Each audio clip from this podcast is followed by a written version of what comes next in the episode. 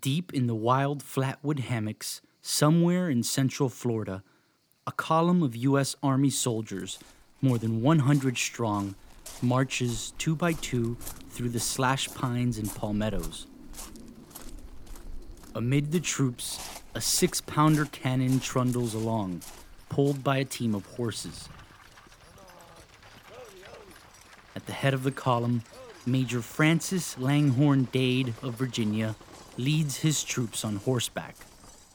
Peering deep into the forest between the thin pines, he scans for any sign of Seminole scouts, but sees nothing. His breath turns to steam in the cold winter air as he breathes a sigh of relief and releases some of the tension he's been carrying for days. It is Major Dade's final breath.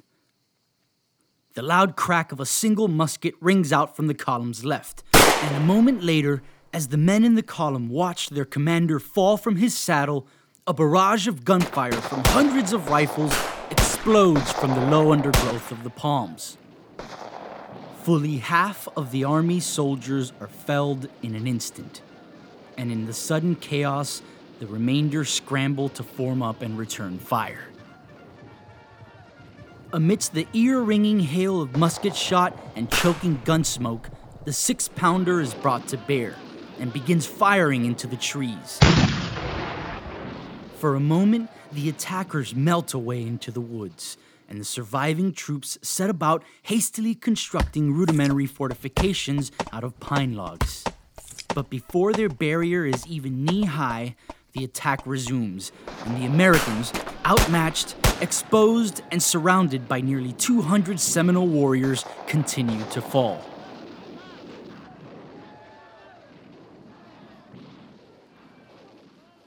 As the sun climbs in the cold morning sky, their numbers slowly dwindle until there is no one left.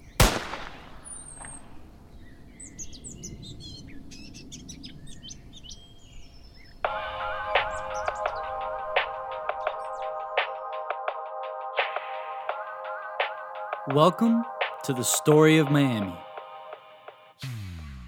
Episode 11 Lights Out.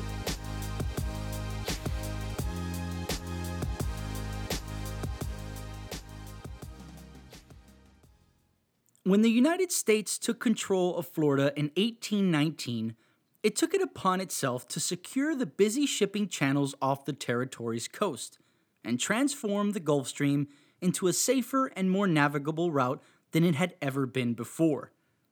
Navy bases were built, such as the one at Key West, and a string of lighthouses was constructed.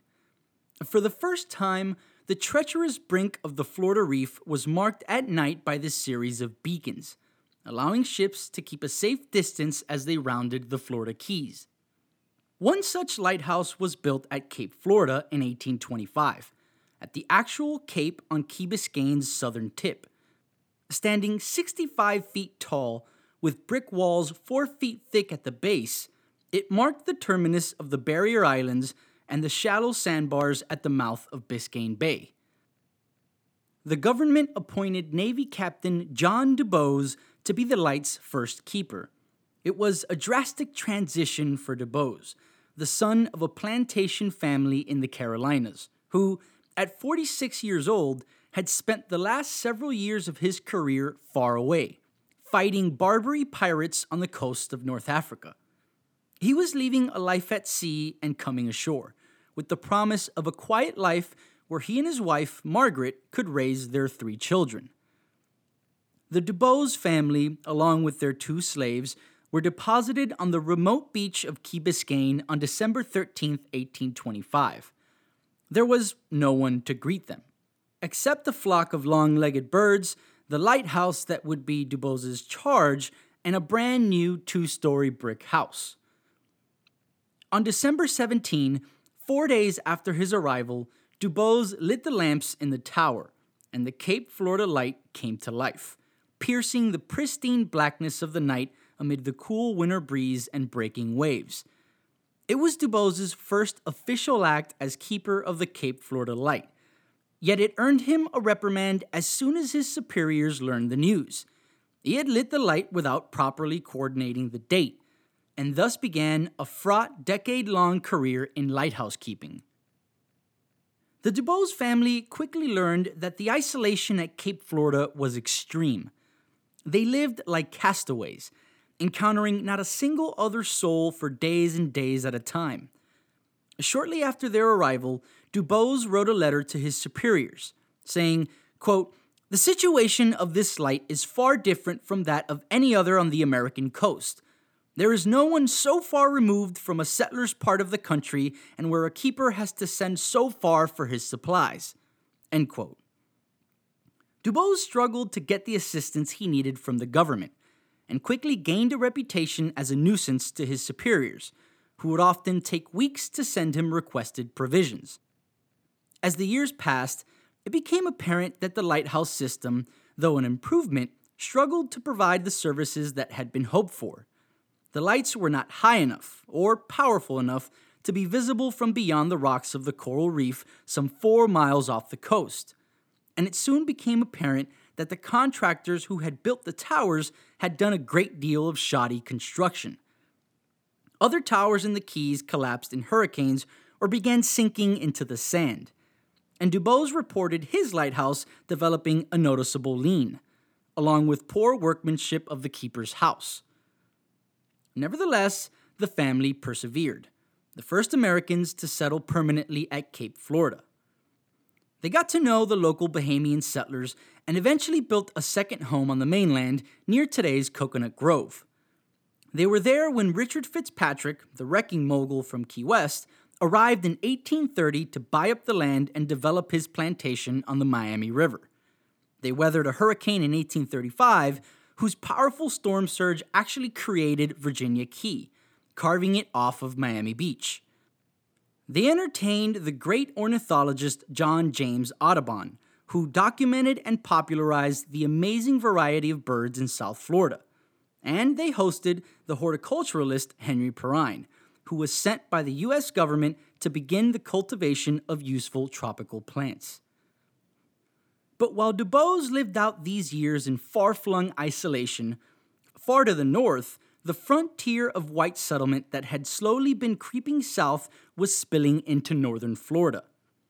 Poor white settlers who were locked out of the landowning class of the cities and towns of the American South had been striking out into the frontier for decades, carving their way into the wild plains and forest and clearing isolated homesteads for themselves deep in the wild backwoods. These intrepid southern frontiersmen, known as crackers, were among those who sent slaving parties into Spanish Florida and helped precipitate the First Seminole War. When Florida was turned over to the United States at the end of that conflict, they were given free rein in the new American territory, and the Florida crackers were soon pushing into the interior. But of course, there were already people living in Florida. In order to make room for settlement, the Seminoles had been relocated to their reservation in the center of the peninsula. But it wasn't long at all before the white man was at their doorstep yet again. The debate over how the young United States should deal with the native population had been ongoing since the nation's inception. Many of the founding fathers saw the native peoples as great friends and allies, sovereign nations in their own right who should be afforded all the same diplomatic trappings extended to England or France. Others, however, saw them as a nuisance, second class citizens who stood foolishly in defiance of the inevitable. To grant them sovereignty over land that was an American possession, it was argued, was a fundamental violation of constitutional duty, amounting to no less than high treason. To them, the duty of Americans was to the glory of America alone. In 1828, General Andrew Jackson, the old enemy of the Seminoles, was elected President of the United States, bringing a cloud of foreboding to Native Americans across the nation. A supporter of Indian removal, Jackson viewed the relocation of America's natives to the unsettled lands west of the Mississippi as an act of mercy the gift of a second chance and the opportunity to avoid the inevitable annihilation they faced if they stayed in their homes. In 1830, foreboding turned to despair when Congress passed the Indian Removal Act, and President Jackson signed it into law. The process of Indian removal began immediately. One by one, treaties were negotiated with the great Indian nations. The Choctaw, Cherokee, Creek, and Chickasaw each reached agreements, often under suspicious circumstances, to give up their native lands and move west. They gathered their things and by the thousands marched towards the mighty Mississippi. But whatever promises the United States made to guarantee a safe and comfortable passage were abandoned. Whole communities of natives marched for months through the wilderness, carrying their lives on their backs in an appalling journey that claimed the lives of thousands. The Trail of Tears, as the journey has come to be known, is today considered a terrible stain on America's human rights record. In 1832, the Americans opened negotiations with the Seminoles, the fifth of the so called five civilized tribes, and negotiated the Treaty of Payne's Landing. The Seminoles agreed to move west if the land was found to be suitable. A handful of chiefs were dispatched to the Oklahoma Territory, where they spent several months before signing a statement asserting that they found the land acceptable. But when they returned, they claimed, and evidence supports, that they had been coerced into accepting the land, and that the rest of the Seminoles should decide for themselves. Nevertheless, the United States considered the treaty binding. The original agreement had given the Seminoles three years to move west. After two years had passed and it was becoming apparent that the Seminoles had no intention of going anywhere, the U.S. began to turn up the pressure a United States agent was sent to persuade the Seminoles to move, and additional troops were sent to reinforce fortresses in central Florida.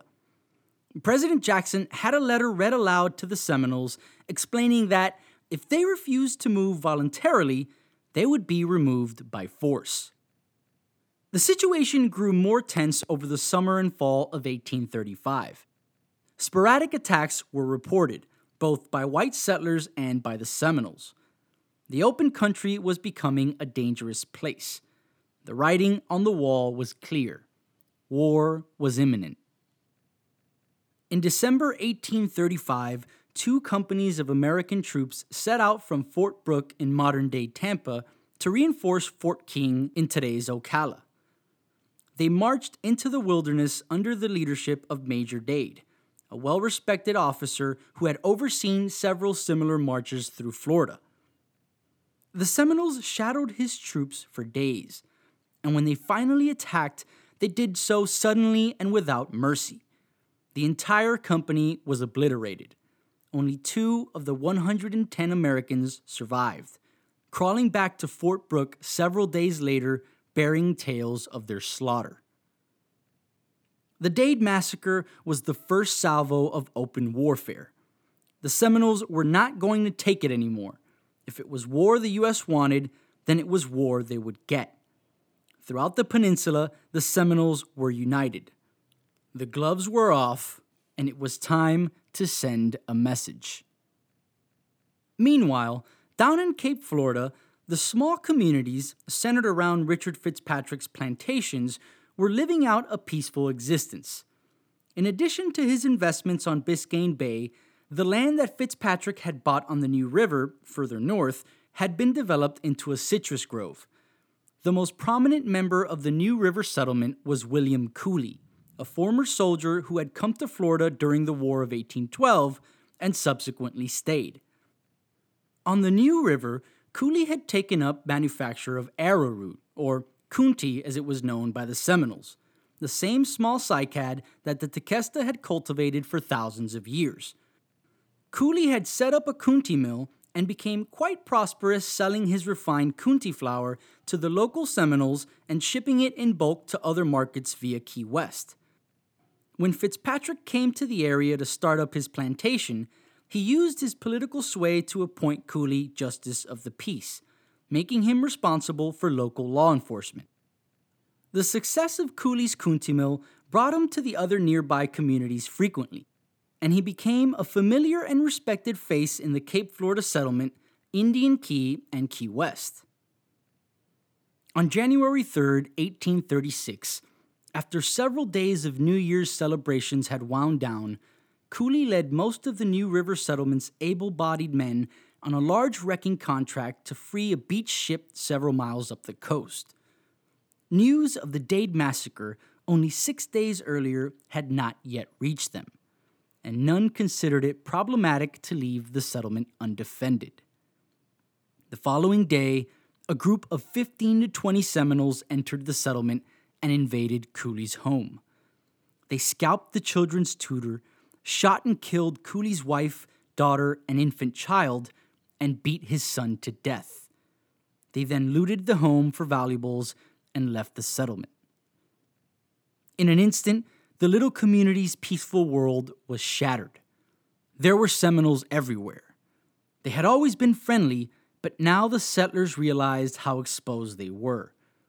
Though the attackers had not hurt anyone else, the settlers fled for their lives. The wife and children of the scalp tutor, eyewitnesses to the massacre, fled on foot immediately, without taking even a moment to collect any belongings.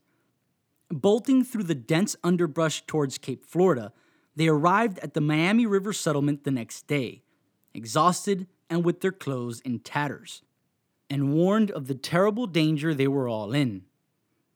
The shocking news threw the peaceful Miami River settlement into disarray. They abandoned the mainland, and over the following days, the combined 200 or so Bahamians, Americans, and enslaved people of the Biscayne Bay communities descended on Key Biscayne, crowding around John DuBose's lighthouse at Cape Florida. But over the following days, the indefensibility of the small compound became apparent. Soon, word arrived of the Dade massacre up north.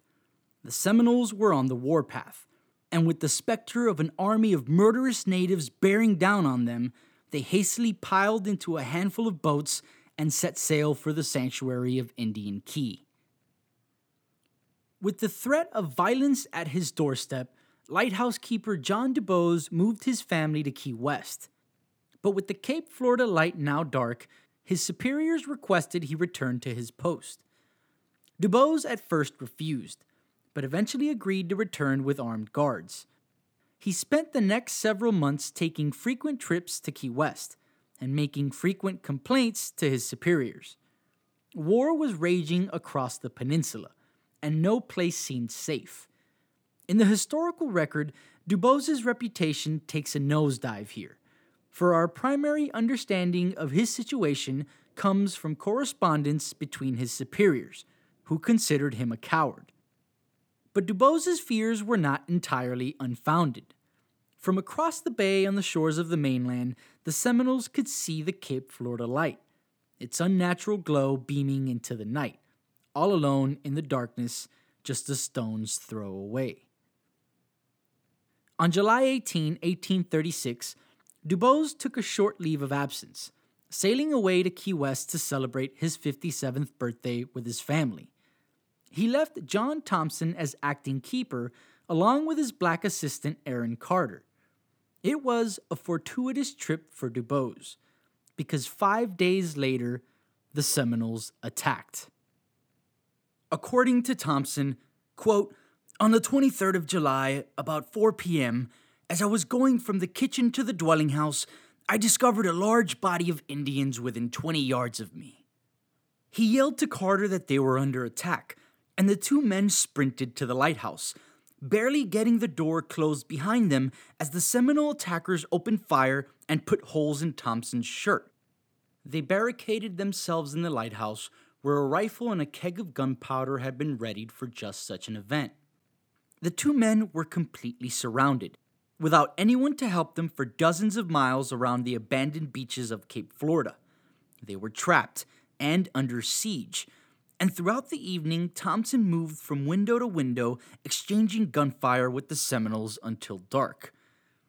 Inside, several barrels full of lantern oil, fuel for the light, had been hit by musket fire, spilling kerosene across the floor. When night fell, the Seminoles renewed their attack, setting fire to the wooden door of the lighthouse. Within moments, the kerosene soaked floor was ignited, instantly filling the tower with flames and billowing smoke. Thompson and Carter carried the rifle and gunpowder to the top of the tower. But with fresh air being sucked into the compromised doorway, the tower rapidly turned into a blast furnace. The wooden stairway burst into flames, and the terrible scorching heat of the roaring inferno forced Thompson and Carter from the safety of the tower's interior. They scrambled onto the narrow catwalk outside the light, where they were met with a hail of gunfire from the Seminoles below. They laid down on the walkway, trying desperately to stay out of sight of the Seminoles, while their clothes and skin were scorched by the heat rushing out of the tower. Twisting in agony, Carter was hit several times by the Seminoles, and musket fire shattered both of Thompson's feet. The lantern now was full of flames, recounted Thompson, and lamps and glasses bursting and flying in all directions, my clothing on fire, and to move from the place where I was would be instant death from their rifles. My flesh was roasting, and to put an end to my horrible suffering, I got up and threw the keg of gunpowder down the scuttle. Instantly it exploded and shook the tower from top to the bottom. It had not the desired effect of blowing me into eternity, but it threw down the stairs and all the wooden work near the top of the house. Carter said he was wounded, which was the last word he spoke. With all hope lost, Thompson had resolved to end his intolerable suffering by blowing the tower to smithereens, a fateful decision that proved to be his salvation. The collapsing staircase smothered the fire, bringing immediate relief to his torment and allowing him to scramble to safety. Quote, the Indians, thinking me dead, left the lighthouse and set fire to the dwelling house, kitchen, and other outhouses, and began to carry their plunder to the beach. By dawn, the Seminoles had melted back into the sand dunes and sea grape brush, leaving nothing but the quiet sound of the waves. Carter was dead, and Thompson was badly wounded. As the sun broke over the horizon, a transport ship, which had been passing off Cape Florida when the explosion went off, approached the lighthouse and was hailed by Thompson. A rope was thrown up and rigged to get him down from the tower, and the shell shocked man was taken away to the safety of Key West. The attack on the lighthouse at Cape Florida caught everyone off guard. The US military had not supposed the Seminoles would be so brazen as to attack a harmless navigational marker. Across the whole of the United States, the war in Florida had gripped the nation. The Seminoles controlled all of South Florida, with only a handful of strongholds in the Keys remaining in American control. Refugees flooded onto Jacob Housman's tiny island fiefdom at Indian Key and the residents prepared their defenses. The Second Seminole War was just getting started, and for the people of South Florida, no place was safe.